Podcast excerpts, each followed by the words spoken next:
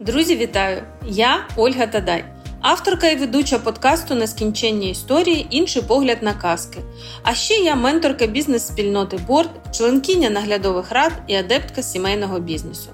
Тут в подкасті з моїми гостями ми говоримо про відомі всім казки, їх прихований сенс, а інколи небажані наративи.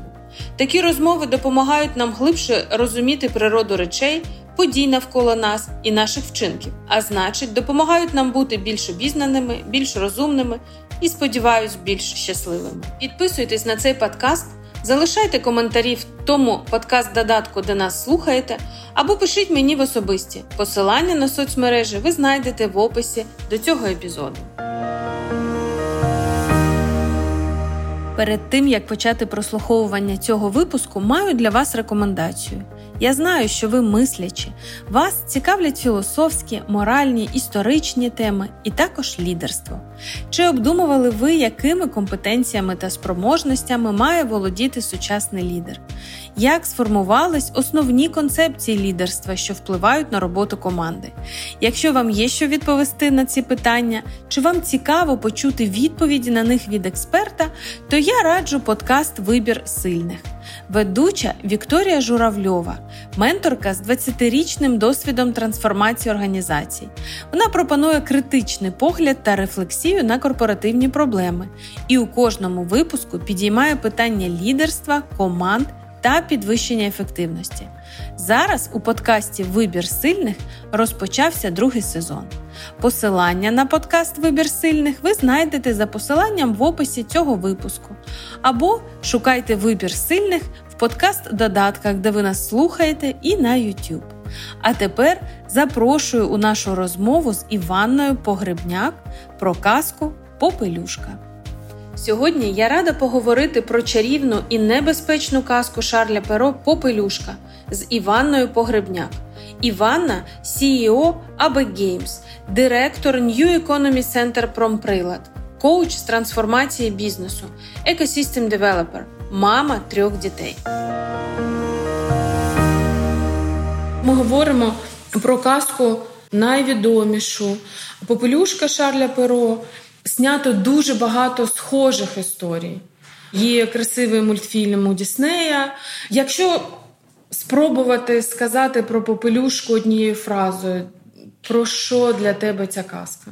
Для мене це про роль жертви. Не так красиво, Не як так хотілося. б. Це про роль жертви, і для мене вона без е, хеппі-енду. Тоді виходить, що ця казка небезпечна для дівчат. Ну, я вважаю, що вона не тільки для дівчат, а взагалі для суспільства, тому що вона закладає роль жертви, вона закладає трикутник Карпмана, де батько тиран, попелюшка жертва, принц, спасатель, який потім перетвориться в тирана. Тому що жертва завжди йде на тиран, коли вона не суб'єктна, коли вона об'єкт. І тому для мене попелюшка є швидше казкою, яку би я ніколи не читала своїм дітям. На жаль, я й читала перші. Ось двоє хлопців не не були цікаві в літературі так сильно. Але осмислюючи зараз, я згадую своє дитинство і згадую, коли народилась донька, і що ми читали. Згадую свою улюблену українські народна казки. Я пам'ятаю цю книгу, і серед них була моя улюблена казка про Василину, яка ходила в ліс, в якої також була там баба Яга. І вона ходила в ліс е, мачуха, і вона ходила в ліс до баби Яги, яка була сестра цієї мачухи за вогнем, тому що вогонь погас, і вона також тут була жертвою. Але там є ініціація переродження, коли вона виходить і вона перемагає оцей наратив. Вона переходить з підлітка у жіночість якусь іншу історію. Казка це взагалі постійно процес ініціації. Е, ми постійно про це говоримо. Е, коли дівчина стає е, вже жінкою і змінюються патерни поведінки. Мені здається, я читала цю казку, коли. Вогонь погас, вона мала піти, взяти вогонь у цієї баби Яги. В кінці кінців вона проходить назад через ліс, Але там здається, що активна дія присутня, бо той вагон, який вона принесла, він спалює мачуху так, і цих так, поганих так, доньок. Так, Все вірно. А в Золушці там же взагалі попелюшці, там взагалі страшна історія. Тобто злі сестри зведені, вони постійно знущаються над попелюшкою, вони не пускають її на бал. Але потім, коли попелюшка зробила собі е, гарну партію, вона знайшла гарні партії для своїх зведених сестер. Тобто вона і нам завжди казали, вона відплатила їм добром за зло. І це якось дуже дивно. Для мене це якраз це потурання е, жертва, потурає завжди тарану. Тобто, коли ми дивимося на оце добро, таран завжди знає, що жертва йому відплатить добро. Бо жертва завжди хоче признання, вона хоче більше, і вона тут готова далі потурати тирану для того, щоб цей цикл повторювався. Тому тут є добро, і це треба також дивитися на на автора, в якому періоді він жив. Там, де якраз це якраз був період, коли були був сильний вплив релігії. Оце релігія про самовичування, самокатування і терпи, терпіння дасть винагороду. Ти тут на землі ти маєш терпіти тяжку роботу. Але для мене в, в цій цій історії є один момент: те, що пелюшку зберігає як ну як. Є ще надія на ту особистість, що є ще якісь елементи особистості, які залишилися, і де вона повністю не перетворилася на на об'єкт. Тобто вона добре робить свою роботу. Це для неї та цін, тобто в неї є цінність. Добре робити свою роботу, незважаючи на що є те, що на що вона опирається всередині себе. Друге, це це про цінність, це те, що від неї залишилось або в ній залишилось, і що її тримає, і що є для неї тим внутрішньою опорою, щоб вона могла далі жити і рухатись. Але постає питання: а, а де її майбутнє? Як вона собі його бачить? Його ми не бачимо в касті. Ми знаємо її минуле, і де є батько, а казка починається, що жив багатий чоловік, і в нього помирає жінка. Ми не, не знаємо, від чого там помирає, що з нею, як вони жили до сих пір, що відбувалося, що було в їхній сім'ї, але чомусь цей чоловік одружується з жінкою, яка є дуже горделива, і в неї двоє дітей. І вони починають знущатися над попелюшкою. Питання постає, чому батько одружився на жінці, яка є з такими цінностями. Тобто, це означає, що ну я собі так розклала, що, мабуть, у нього всередині багато накопичилось злості, агресії, навіть незважаючи на те, що він був там успішною людиною, чи в нього шлюб був неуспішний, чи він жив в нелюбові. Ну цього нам не сказано. Але те, що він скотився. Вибачте, це слово до до цінностей такого або не скотився, або в нього ці цінності були так, але просто після першого шлюбу він знайшов те, що шукав. Він знайшов жінку, яка відповідно вела себе так з його донькою, з єдиною донькою, по суті. І чому батько дозволяв це робити? Тобто він також не суб'єкт, він тут об'єкт. І він прийшов собі на тирана. Тобто він жертва, попелюшка жертва, батько об'єкт, він не має впливу.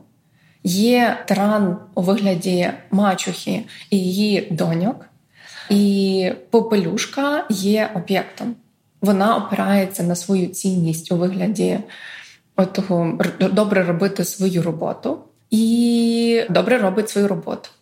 Терпить. Вона терпить, терпить, терпить. І тут зненацька, коли ми дуже довго терпимо, релігія нам каже, що колись ти будеш спасенний. І тут приходить фея. Тобто є зовнішній вплив, Зовні хтось приходить і тебе спасає, хтось приходить і робить тебе гарною, привабливою. Ти стряхуєш своє лахміття, чи там стряхуєш своє минуле і переходиш в нове майбутнє одним помахом палички, але воно дуже короткочасне. Короткочасне чому? Ну, Тому що для того, щоб ти закріпився тому майбутнє, ти маєш бути суб'єктом. Якщо ти не суб'єкт, ти не можеш закріпитись на того. А далі в тобі грають старі паттерни, які не змінилися. Тебе є новий вигляд, але внутрішньо е, рамки нічого. мислення нічого не змінилось. І відповідно ти знову перетворюєшся в лахміття, потім знову і знову в лахміття. І, і так і так тричі. І потім приходить е, принц, е, який спасає. Він тебе спасає від цього життя. Під е, наративом, що він шукав собі дружину, одружитися, і у нас ось була якби туфелька, яку там загубила попелюшка. Але питання тому, що коли хтось мене спасає, і я об'єкт, і я не вийшла з патернів свого минулого, я приходжу до того самого тирана. Чи є принц тим, хто є успішною історією, для мене швидше відповідь ні. Тому що якщо жертва є жертва, вона не зуміла переродитися три рази, перейти в своє об'єну суб'єктне. І приходить е, хтось знову, тобто не фея вже цього разу, а хтось приходить і її знову спасає. А розвиток трикутника Карпмана спасатель перетворюється на тирана, тиран на жертву. І ми так ходимо кругом. Питання в тому, хто там далі перетворився на спасателя, а хто далі на жертву. Тому для мене казка це є така дуже історія, особливо в наш час коли ми маємо агресію зі сторони нашого сусіда, і коли ми вчимося цієї суб'єктності, коли ми шукаємо самоідентифікацію, коли ми відстоюємо право на суб'єктність, для мене ця казка це є просто такий фреймворк, який закладає у дітей, бо ми ж з е, дитячим розумом працюємо. Більше того, батько чи мати читає, тобто читає людина, якій дитина довіряє. Тобто, все, що несе людина, якій я довіряю, все для мене добре. І Виходить, що ми навчаємо дітей, ну тому що точно не допоможе їм в їх в їх житті. Але все одно я хочу трішки повернутися в минуле. Готуючись до нашої зустрічі, я розмовляла з Матіо Арденом. Він е, викладач французької літератури і спеціалізується на Шарлі Перо. І він сказав, що в своїх дослідженнях багато років тому він е, бачив схожі історії, які були е, в китайській культурі, в мексиканській культурі, в єгипетській. І навіть маленька ніжка попелюшки він каже, що це можливо і веде до того, що казка прийшла від китайської культури, бо саме там принцеса там забинтовували ніжки, щоб вони не росли. Це також про про те, що жінка це об'єкт, бо вона нічого не може зробити самостійно, і вона абсолютно залежить від того, хто поруч. Якщо там будуть її кохати, будуть носити на руках. Якщо не будуть, ну все, вона може померти. І все ж таки Перо переписував цю казку, ну вона вважається народна, да, він її там якось переказав 17-18 сторіччя, коли жінка не могла прожити самостійно. Суспільство зробило все, і жінка мала підлаштовуватись. Щоб бути успішною, треба було знайти дійсно принця для того, щоб жити якесь щасливе життя. І знову ж таки церква казала про те, що маємо терпіти, і, можливо, потім, після того, як в тебе буде якийсь шанс попасти в рай. Можливо, ні. Ось, Але оце терпіння, воно виходить повсюду.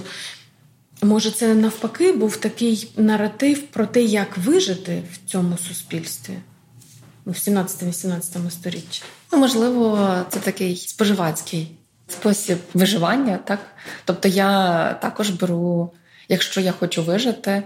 Я роблю собі маленьку ніжку для того, щоб е, хтось прийшов і комусь я сподобалася, щоб я свої пута поставила на когось, так для того, щоб вижити в цьому суспільстві. Тобто, це я хочу вижити за рахунок когось.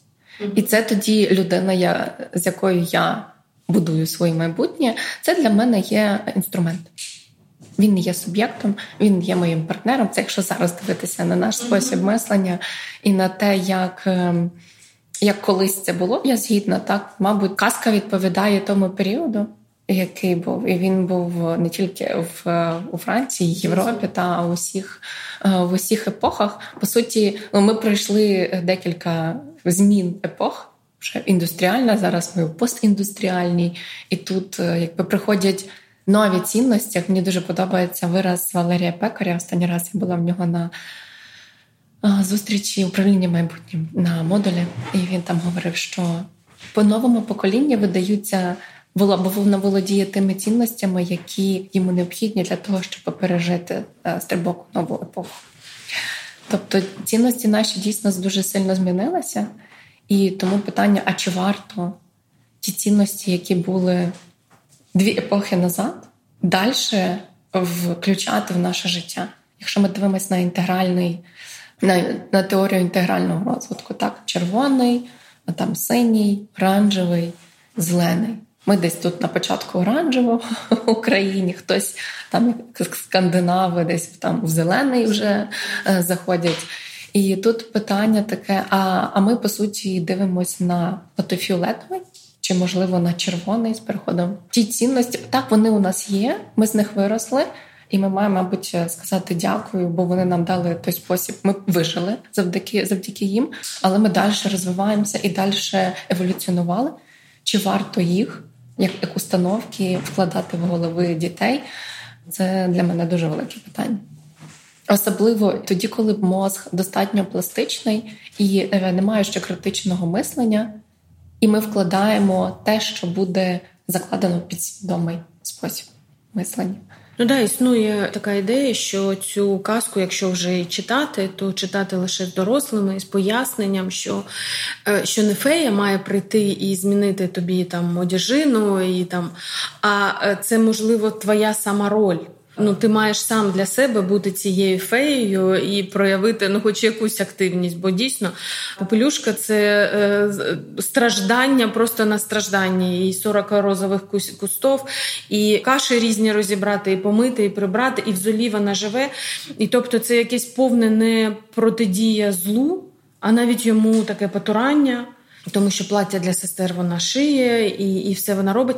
Ну тобто, можливо, це я вигадую зараз, звісно, що сказати, що є різні ролі, які ми можемо грати. Да? Якщо ти вже в такій ситуації, то стань для себе цією феєю, вже нафіяч собі самостійно щось. Нафіяч собі принца. Нафіяч собі принца. Нафіяч собі своє майбутнє. Е, також дуже мені сподобалась фраза пекаря про те, що коли ми дизайнуємо майбутнє ми його приближаємо для нас. Тобто, дизайн майбутнього це ну, це створення нашого майбутнього. Можливо, воно не буде в тих деталях, які ми там з самого початку його задизайнували, бо все одно все змінюється. Але це те, що нас рухає вперед. Тому, якщо би зараз ту казку переписати, от е, я також над цим думала, думаю, а як би я хотіла зараз, щоб ця казка звучала, виходячи там з наших. Ем, уявлень про це. І в тому етапі розвитку е, людства, де ми зараз е, живемо, чи там в тому контексті, в якому ми зараз е, зіштовхуємося, і мені певно, я би її переписала з точки зору суб'єктності. Я би надала попелюшці суб'єктність. Ким би вона була б стартапером? Ну я думаю, що в неї, навіть якщо там не дуже сильно змінювати самі ролі, так їх назви там, але розглянути попелюшку як людину, яка добре робить свою роботу. І це про дисципліну, це про витримку. Вона перебуває у тому контексті, який у неї є, роблячи цю роботу свою добре, і при цьому вона розвиває свою дисципліну. Вона будує відносини з людьми, незважаючи на іншу природу тих людей. Тобто вона їх приймає, вона їх е, бачить такими іншими, яка вона є, і при цьому вона їх, тобто є про прийняття. Але вона має свою історію, вона має своє майбутнє, і вона його дизайнує. Вона хоче вийти заміж за успішну людину. Вона хоче мати вплив, так тому, тому що коли ми говоримо про принца, то це точно про вплив на більш широку верству населення. Тобто, це про її вплив, це вона собі його дизайнує. І в якийсь момент, як ти казала, так, фея також про це думала, що фея це є сама ж попелюшка, тільки це інша її сторона, яка є сильна, яка може себе підтримати і дати собі опору. І в цілісності вона в кінці кінців приходить до того майбутнього, якого вона собі намріяла спочатку, а потім своїми активними діями, бо вона ж мала мати одяг Відповідний, бо вона ж мала себе вміти поводити відповідно, бо вона ж вміла танцювати ті надскладні танці, які там були. Більше того, вона мала якось привернути увагу того принца для того, щоб почати з ним якісь там взаємовідносини. Більше того, так, щоб він потім її шукав по всьому світу, чи там по якійсь певній території. І в кінці кінців е, те майбутнє до неї прийшло. Тобто маленькими маленькими кроками, але в кінці була революція. Ну, можливо, це в касті і є. Я, до речі, хочу додати до е, списка оцих е, ну, сильних якостей попелюшки ще саме от її ім'я. Казка каже, що вона жила в залі. Це великий очаг, який стояв посередині будинку, і по факту, якщо так подивитися, то можливо, що цей попіл, ця зола, це і є серце серце будинку. Тобто, мабуть, нема нічого поганого в бажанні жінки одружитися і мати родину. В, в ній це є. Питання в тому, що дійсно чи це ти робиш, дизайнуючи своє майбутнє, чи, чи ти просто абсолютно пасивна в стані жертви. Але е, я от. Думаю, що не така вже вона і стовідсоткова жертва, або така інструкція, як знайти собі принца. Якщо подивитися на туфельку, яку вона втратила, да? і чи втратила вона її випадково, чи вона її залишила спеціально, це ж по факту її візитівка, по якій її принц міг знайти. Ну, так.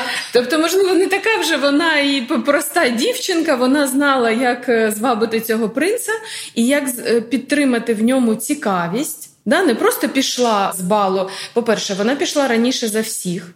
Тобто це дивно, да? Е, і і це вже викликає якусь цікавість. Вона залишила свою туфельку, свою ну, візитівку, як її можна знайти. От. І е, він її шукає, і в нього є оцей артефакт, по якому він її таки знайде. Тобто, не те, що вона втратилась серед мільйона інших дівчат, да? вона створила перед ним ті е, прегради, які чоловік має пройти для того, щоб вважати, що він пройшов ініціацію. Да, що він пройшов свою ініціацію. Тобто, можливо, все ж таки, е, ну, ця попелюшка, вона можемо її сказати, що вона цинічно використовувала принца і всі свої жіночі е, якісь е, там е, ну, то хитрощі, якісь жіночі, щоб його захопити, щоб все ж таки одружитися з ним. Я думаю, що якщо ми говоримо про той рівень, в якому ми зараз живемо, так про партнерство, коли ми створюємо партнерство, то все-таки це є добровільне з обох сторін. Бо якщо б він не хотів, він би не шукав. Тобто сказати, що ось вона кинула цю туфельку і вона використала всі свої хитрощі, ну якісь е, можливо дії. Ну для того, щоб отримати те, що я хочу, я маю зробити якісь дії. Так, і ось вона для себе зробила цей план дій. Вона його пройшла. А з іншої сторони, це вже сторона принц. Тобто, якщо ми говоримо, що це тільки її, і принц є безсвідомим, то принц просто є стає об'єктом. І тоді е, попелюшка тиран, а принц жертва.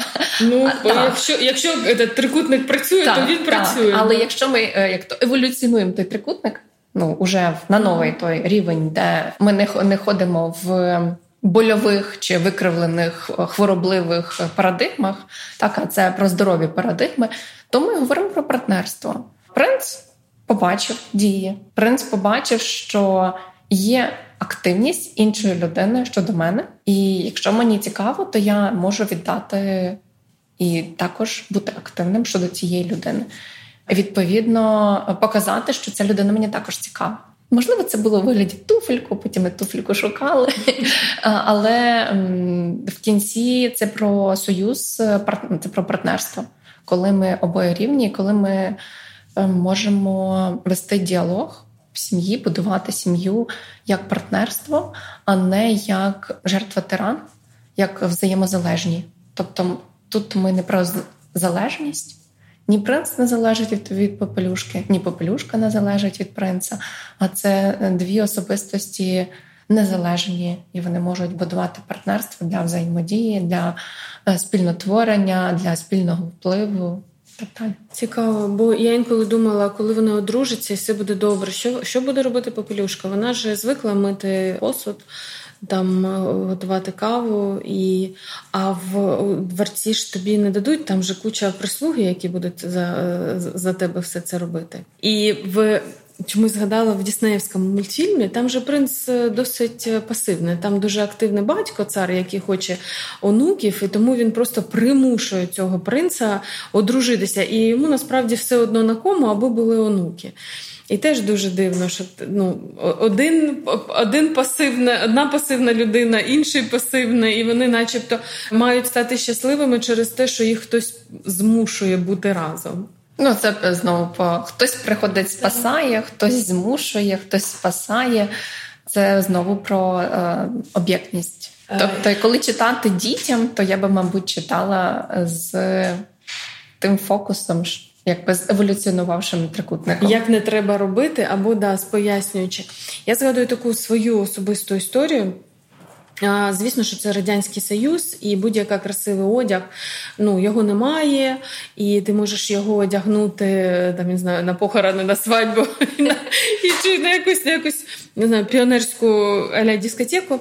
І мені тато казав, що Оля, Треба бути як попелюшка. Хай ти будеш ходити в простенькому одязі, але на якесь свято ти одягнеш своє красиве плаття і прямо всіх вразиш. І я пам'ятаю, як мені в душі не хотілося вражати там один раз на рік. Мені хотілося бути постійно красивою. Поки я не приїхала в Київ, і татовий брат старший мені сказав: Оля, це все єрунда. Купуєш собі красиве платтячко, відриваєш бірку, одягаєш і йдеш одразу красива. І я чомусь прийняла це на віру, бо мені, мабуть, так хотілося. Що навіть коли ми з дівчатами купували якісь красиві туфельки е, на виступ в дитячому садочку, ми їх одразу одягали, дівчата одягали і йшли, відчуваючи себе абсолютно унікальними. І мені здається, що для дівчинки це дуже дуже важливо бути красив, бути принцесою кожен божий день, незалежно від того, в якому ти одязі, чи ти в бальному платі, чи ні. Так, це про самоцінність. Що тобі дає цінність? Зовнішній вигляд, це є твоє відчуття. Я себе в цьому одязі відчуваю комфортно. Я можу бути одягнута в лахмітті, а можу бути одягнута в дуже гарній, гарному одязі. А можу бути одягнута в гарному одязі, але всередині себе бути лахміттям. І е, це про самоцінність, про внутрішні опори, чи є, ну для мене це так звучить, чи є у людини е, оцей стержень. Так? Ти розказуєш, я думаю, це такий стержень, він ось такий, тобто, бо ти це прийняла. Бо люди приймають те, що як то потрібно інколи дозвіл.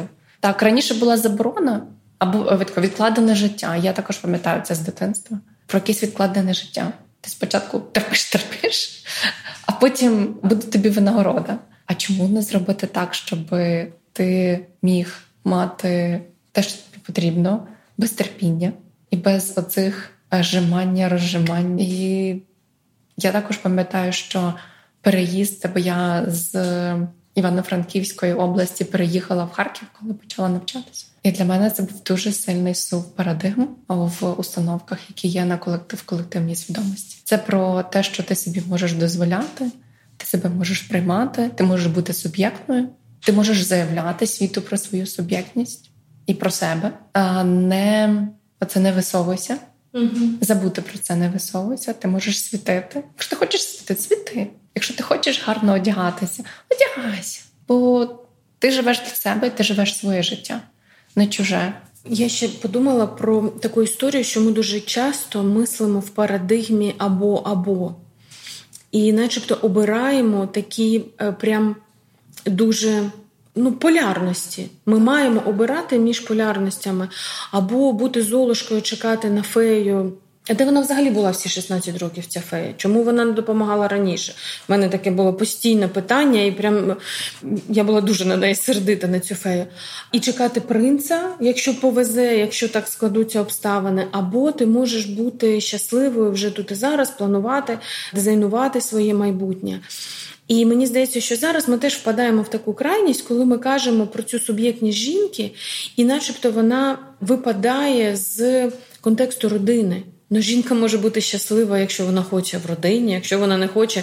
Без родини, але чи нащо викидати це це родинне життя взагалі з ну, з нашого життя? Жінка може реалізовуватися, будучи е, поруч з чоловіком, якщо їй це комфортно, якщо йому це комфортно. І тоді ми розмірковуємо в цій парадигмі і і я суб'єктність, я творю своє життя поруч з тим, з ким мені комфортно це робити. Той, хто приймає мене такою, яка я є, і якого я приймаю як особистість. Е, бо мені здається, коли ми дуже багато кажемо про суб'єктність жінки, ми забуваємо, ми, начебто, родину викреслюємо. А чому? Ну от я стикаюсь з цим, і навіть там е, була нещодавна конференція е, в захист шлюбу. Жінка не суб'єкт в родині? Українка так точно. Я не знаю, як француженки, але мені здається, українка. Можливо, ще попелюшка це не наша казка, тому що досліджуючи нашу історію, ми зараз це любимо робити, робимо багато. Кажуть, що в нас був взагалі матріархат, бо він пішов в козаки, він пішов захищати чи воювати. Вона має відповідати за господарство, має відповідати за виховання дітей. Якщо раптом якась е, неприємність має її вирішити. Ой, вона гроші десь має заробляти ну, гроші, або там як то товарообмінний е, вид е, економіки. Ну навіть е, ми нещодавно були на лекції у Наталі Кривди в Софії Київській, де вона розповідала про ці написи в храмі, і вчені відкрили, що жінки були суб'єктами цих товарних відносин. Дві княжни там продавали, я вже не пам'ятаю, чи козу, чи щось. Вони якісь на, на стінах храма домовлялися про щось. Тобто жінка була в Україні ну майже завжди вільна. І і тому, мабуть, Золушка це не, не наша казка. Наша це Василина. Окей, є мачуха. Окей, пішла за за вогнем. Окей, до Баби Ягі. Там дівчинка пішла в якийсь е, той світ, але вона повернулася вже і, і вона спалила. і спалила всіх, хто її там ображав. Тобто вона відповідає за власне життя, і вона готова йти далі. Так, е- і себе захищати і собі створювати життя ті умови, які потрібні. Так, то мені е, я пам'ятаю цю казку, і пам'ятаю, коли мама її читала, я завжди просила: мам, ще про Василину. Дуже дуже цікаво. Але е, ще хочу одну таку тему е, підняти. Вона не дуже відгукується в мені, але є, що Попелюшка описує ревнощі внутрі родини, коли в родині декілька дітей. Тобто завжди є підозра, що батьки може люблять когось сильніше, е, ніж мене. В нас в родині четверо дітей, і в нас є найулюбленіша старша донька, найулюбленіша молодша донька, найулюбленіший старший син і найулюбленіший молодший син. Ми з нашого боку, як батьки, вважаємо, що у нас всі улюбленці, кожні в своїй категорії, і начебто воно не, не має викликати конкуренцію. Хоча була така розмова, що я на два роки тебе старше, тому батьки мене люблять на два роки більше. Довше. Довше. Ну, Для дітей вже довше і більше це майже одне й те саме. Але тут історія трьох дівчат в родині, де двох люблять більше, ніж одну.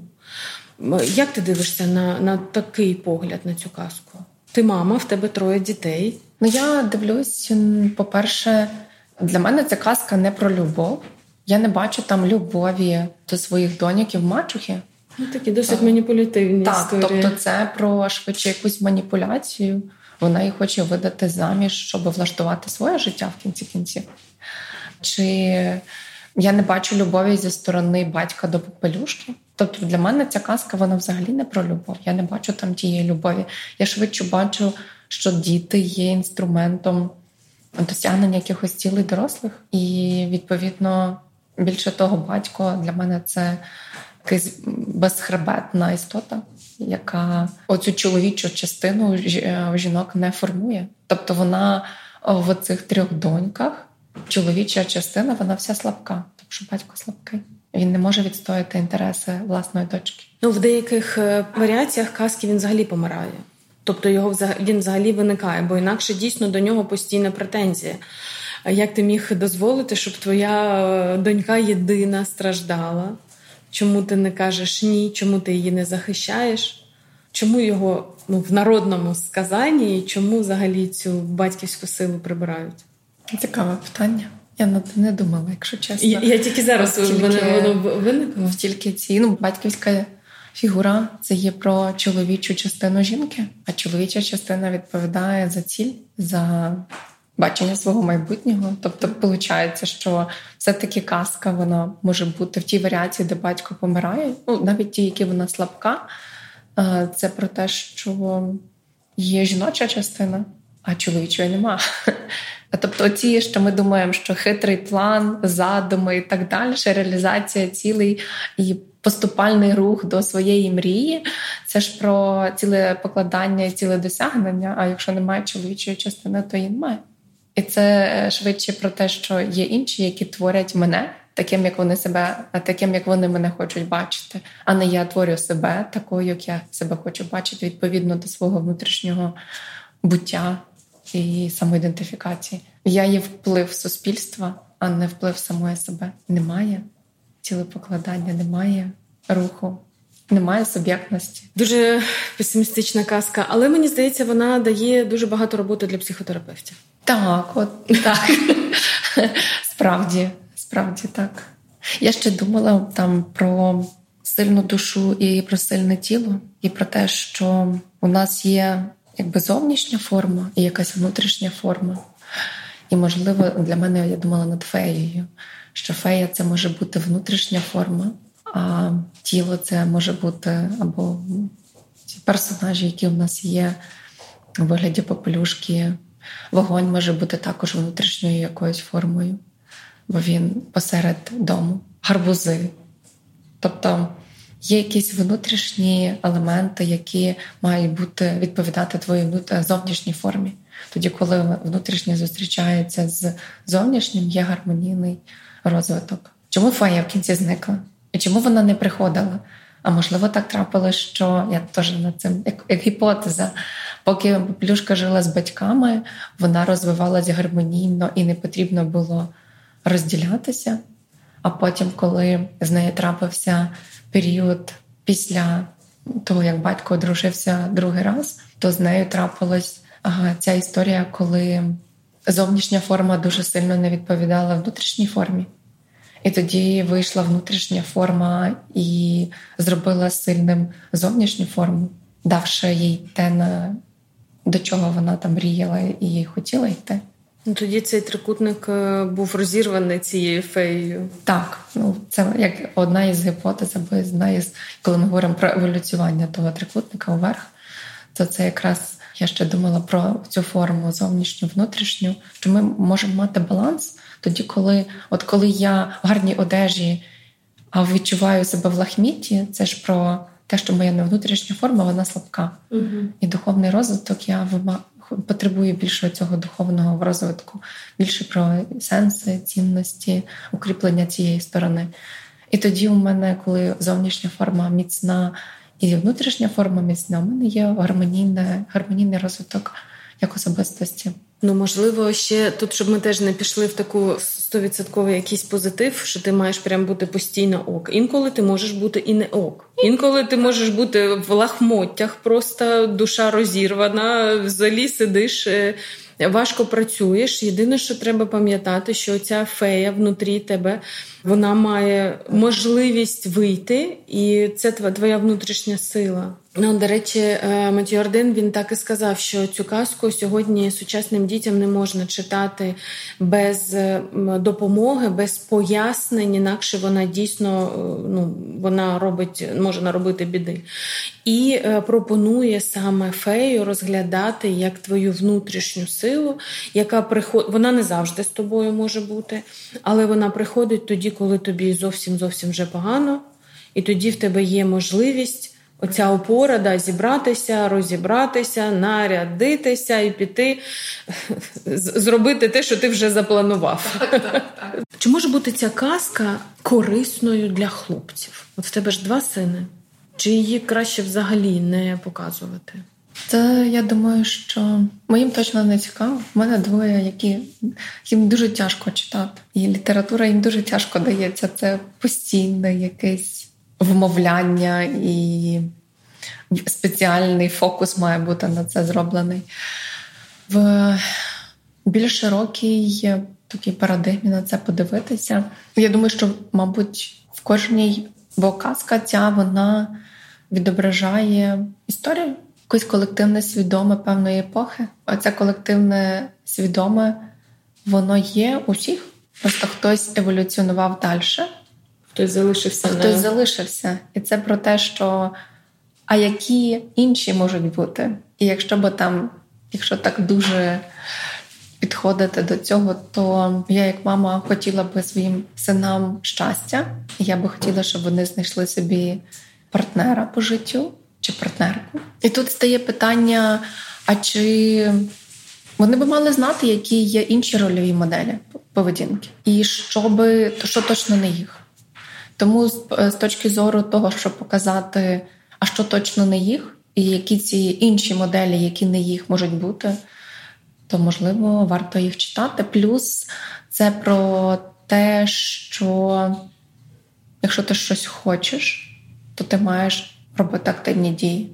Принц, якщо б він не хотів, чи якщо б його батько не хотів, зараз ми дивимося в тій е, класичній, напевно, е, трактуванні казки, не трактування, а всі е, розповіді казки, коли син активний, так то він робить активні дії, і він іде і шукає своє. Тобто він він міг би взяти першу іншу, яка може теж і ок. Чи навіть тут не тільки про дружину чи там партнерку, а взагалі про те, що життя тобі дає. Ти можеш взяти те, що тобі швидше прийде, те, що тобі ну, гіршої якості, але ок. А можеш піти взяти своє. Можеш взяти те, що тобі інші кажуть, це твоє, ось це твоє, бери.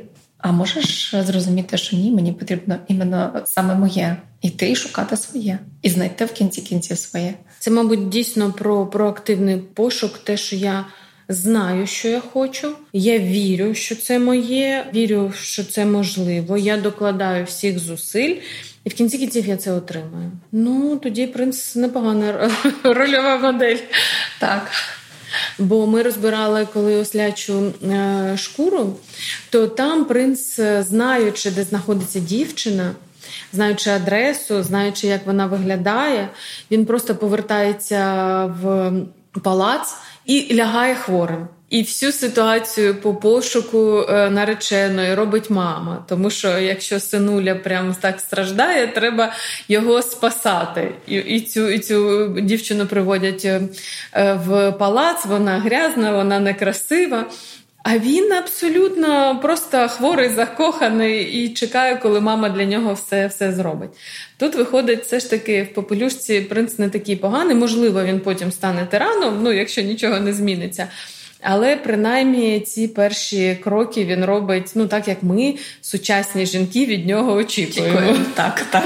Активний. Активний. Так, Активний. Так. Є така ремарка про попелюшку саме в ну, в тому прочитанні казки, як як воно є, да? що не дивлячись на тому, в якому стані ми знаходимося, чи ми взагалі, чи ми в якомусь е, красивому наряді.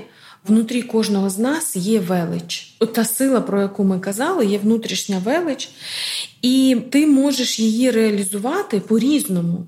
Ну, В випадку з попелюшкою це е, реалізація себе через принца. Це може бути твій чоловік, це може бути твій партнер по бізнесу, це може бути хтось, твій друг. Ну тобто, мабуть, все ж таки людина е, реалізується через інших людей. Але перш за все, ти маєш оцю внутрішню свою велич відчути, знайти і потім знайти, через кого тобі буде легше її реалізувати. Можливо, потрібно нам це третя особа, в яку ми подивимось і побачимо справжнього себе. Ми соціальна істота. Ми живемо в колективі, і нам потрібні інші люди для того, щоб ми ставалися. Ми в партнерстві ми ростемо, сім'ї ми ростемо, взаємодіючи з дітьми. Діти діти для нас також приходять як вчителі, партнер у нас як вчителі, ми для нього вчитель і ситуації, які в нас в житті відбуваються з іншими людьми, також для нас, для того, щоб ми зростали. Тобто для мене це така відповідь, вона очевидна, що я б точно не змогла без інших людей. То мені інколи хочеться, звичайно, усамітнення, але це швидше для саморефлексії того, що відбувалося зовні. Але без інших людей я не представляю собі. Я пам'ятаю, десь читала дослідження про підприємців про підприємницьку екосистему. І ось вони казали. Для того, щоб, наприклад, уявімо 100 людей, дослідження каже, якщо для того, щоб було 100 людей, і серед 100 людей є ті чотири підприємці, які підприємці по натурі, які не можуть не бути підприємцями, так для того, щоб вони склалися як підприємці і сталися, їм потрібні всі 96 решту. Інакше їх просто нема. Немає клієнтів. Так, немає співробітників, немає співробітників, конкурентів. немає конкурентів, які допомагають їм рости йому рости. Е, немає там підтримки, хто йому ту підтримку дає. Немає хейтерів, які виробляють його імунітет. імунітет. так. Тому ем, я думаю, що так. Ну, це ще мені здається про питання ідентичності. Ми дуже багато про це говоримо і як про країну, і як про націю, і як про особистість. Але мені здається, що ми дуже часто ідентичність звужуємо до рівня якого я народу, роду племені. Ідентичність це ж багато про що. Про це це про твої відносини з життям і смертю, з цією територією, з гнівом, з розвитком, з навчанням, з іншими людьми, з поганими людьми і добрими людьми. Тобто, це по факту, коли ми вивчаємо себе в багатовекторному просторі.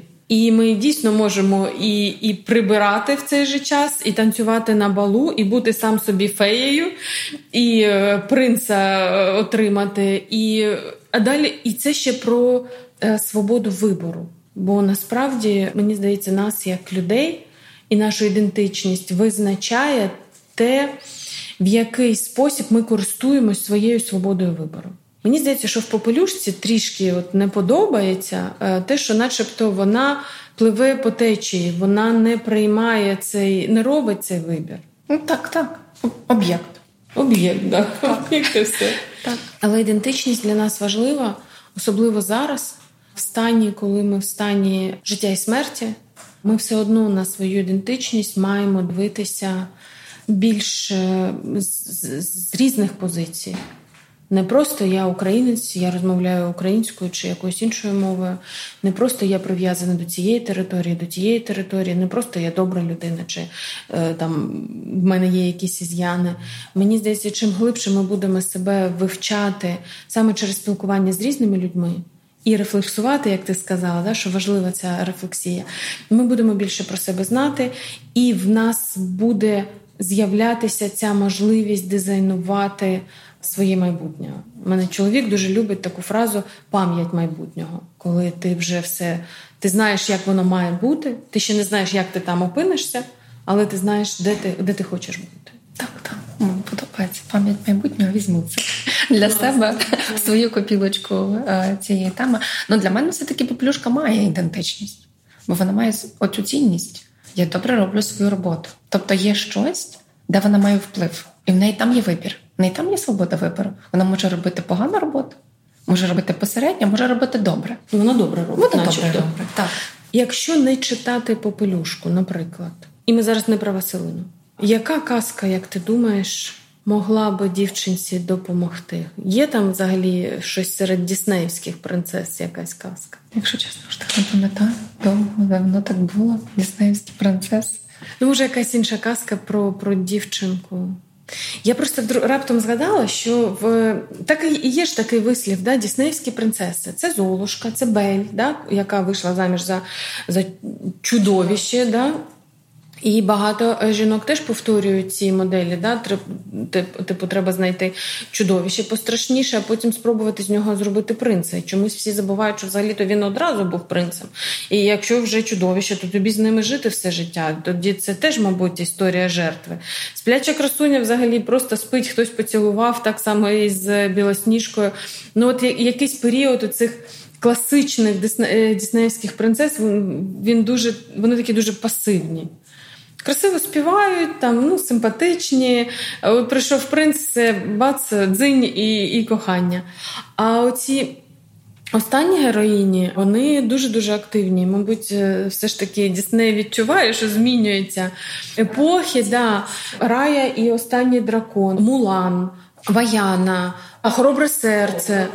Це ж взагалі е, бунтарки, які що хочу, то й роблю, і проходять шлях е, страшних помилок виправляють їх і в кінці кінців отримують те, що вони хочуть. І і вони так само в пошуку ідентичності, але вже більш осознано. Тобто, все ж таки казки не стоять на місці, вони також рухаються, еволюціонуються. свідомістю, так. Так що всі, хто нас слухають, ми не рекомендуємо дуже сильно попелюшку або лише з роз'ясненнями освічених людей. І всі інші казки теж треба дивитися обережно. Граючи або нав'язану тобі роль жертви, ти в кінці кінців втрачаєш свою суб'єктність, ти залишаєшся просто об'єктом, які переносять. Е, там не знаю, з місця з золою в огород з тиквою, а потім може і на бал, але потім все одно кудись е, на город. І, мабуть, це не дає тобі щастя. Ти нічого не можеш змінити у своєму житті. Ти нічого не можеш змінити. Але якщо вже це ти в цьому замкнутому колі, варто звернути увагу на власні сильні сторони. Вони можуть бути неочевидні. Але між тим вони точно є, як у той ж саме ті е, твої сильні сторони, де проявляється твоя свобода волі. Бо, наприклад, добре серце Золушки це. Може, навіть в цій історії це і вада, а не а не сильна сторона. Але те, що вона робить свою справу добре, як ти кажеш, да, і вона може в неї є свобода вибору, робити її добре, чи не дуже добре, чи чи там взагалі не робити. Е, це може стати такою основою для появи суб'єктності. І тоді попелюшка або ця людина, яка якось себе сприймає як попелюшку, може знайти цю внутрішню фею і все ж таки творити своє майбутнє. Ну, хочеш принцем, будь ласка, хочеш бути підприємцем, будь ласка, хочеш вирощувати тикви і отримати нагороду на най... за найбільшу тикву, будь ласка. Тобто, і ми бачимо тут, що все ж таки е, з часом, коли змінюється суспільство, роль і мораль казки вона також змінюється. Наше завдання як людей мислячих, які хоча б претендують на те, що вони мислять, бачити ці зміни, бачити небезпечні і, і безпечні речі, і пояснювати їх своїм дітям саме задля того, щоб в них мені здається дуже важливо для батьків тренувати у дітей спроможність мислити. І, навіть... і себе відчувати. Не тільки мислити, а й себе відчувати, що я хочу, про що я мрію. А чи це моє, а чи це не моє? Це точно моє. Тестувати це, це те, що я вчу їх постійно. Це точно моє. А Мати свою думку з будь-якого приводу. Якщо ти до тебе це доходить питання, ну розберись, сформуй свою думку, власну думку. Це інколи незручно для батьків, але дуже. Тому що в якийсь момент, особливо в підлітковому віці, всі мають свою власну думку. І дуже тяжко пояснити, чому вони мають робити так, коли в тебе ще все-таки відносини субординації присутні. присутні. Вони, на мою думку, мають бути присутні, поки дитина не сформується як особистість доросла. Та доросла частина Мені дуже тяжко пояснити в 13 років, якщо він має свою власну думку. Чому треба робити по-іншому, якщо вона відрізняється? Тому всі ці дитячі казки ми маємо використовувати не як інструкцію, а як один з багатьох інструментів в нашому наборі. Так, так. Особистостей. Так, це правда. Ну я от перестала читати казки. Я читала старші, старші зараз 17. Другу молодшому середньому читала десь половину із того багажа, що в нас було. Третій взагалі без казок росте. В нього немає казок, в нього є все інше, але не казки. Тут ми читаємо швидше уже сучасні історії, про ну, які відповідають е, нашим цінностям. Мені дуже подобаються деякі скандинавські автори. Це якраз ті цінності, які зараз більше у них культивуються там про сім'ю, багато, до речі, про сім'ю, незважаючи на епоху постіндустріальну, коли ми переходимо в еру штучного інтелекту, роботизацію і, і все решта, в цей момент звертається більше уваги на сім'ю. Тобто сім'я стає тим джерелом, де ти можеш отримати підтримку. І світі, який змінюється, який крихкий, який незрозумілий.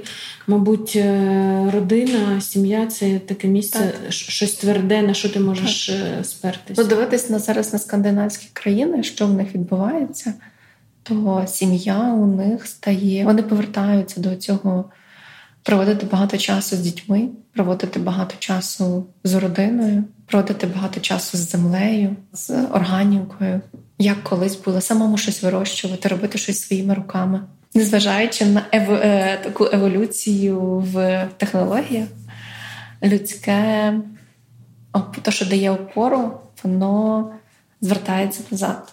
Так і є дуже дуже цікаво. Е, до речі, Ольга Гуцел, здається, пише другу свою книгу, і в другій вона саме розмірковує про сім'ю. І також цікаво, бо все ж таки Ольга е, Семенівна в неї такі нестандартні думки. Вона точно не попелюшка. Іван, я дуже вдячна тобі за цю розмову.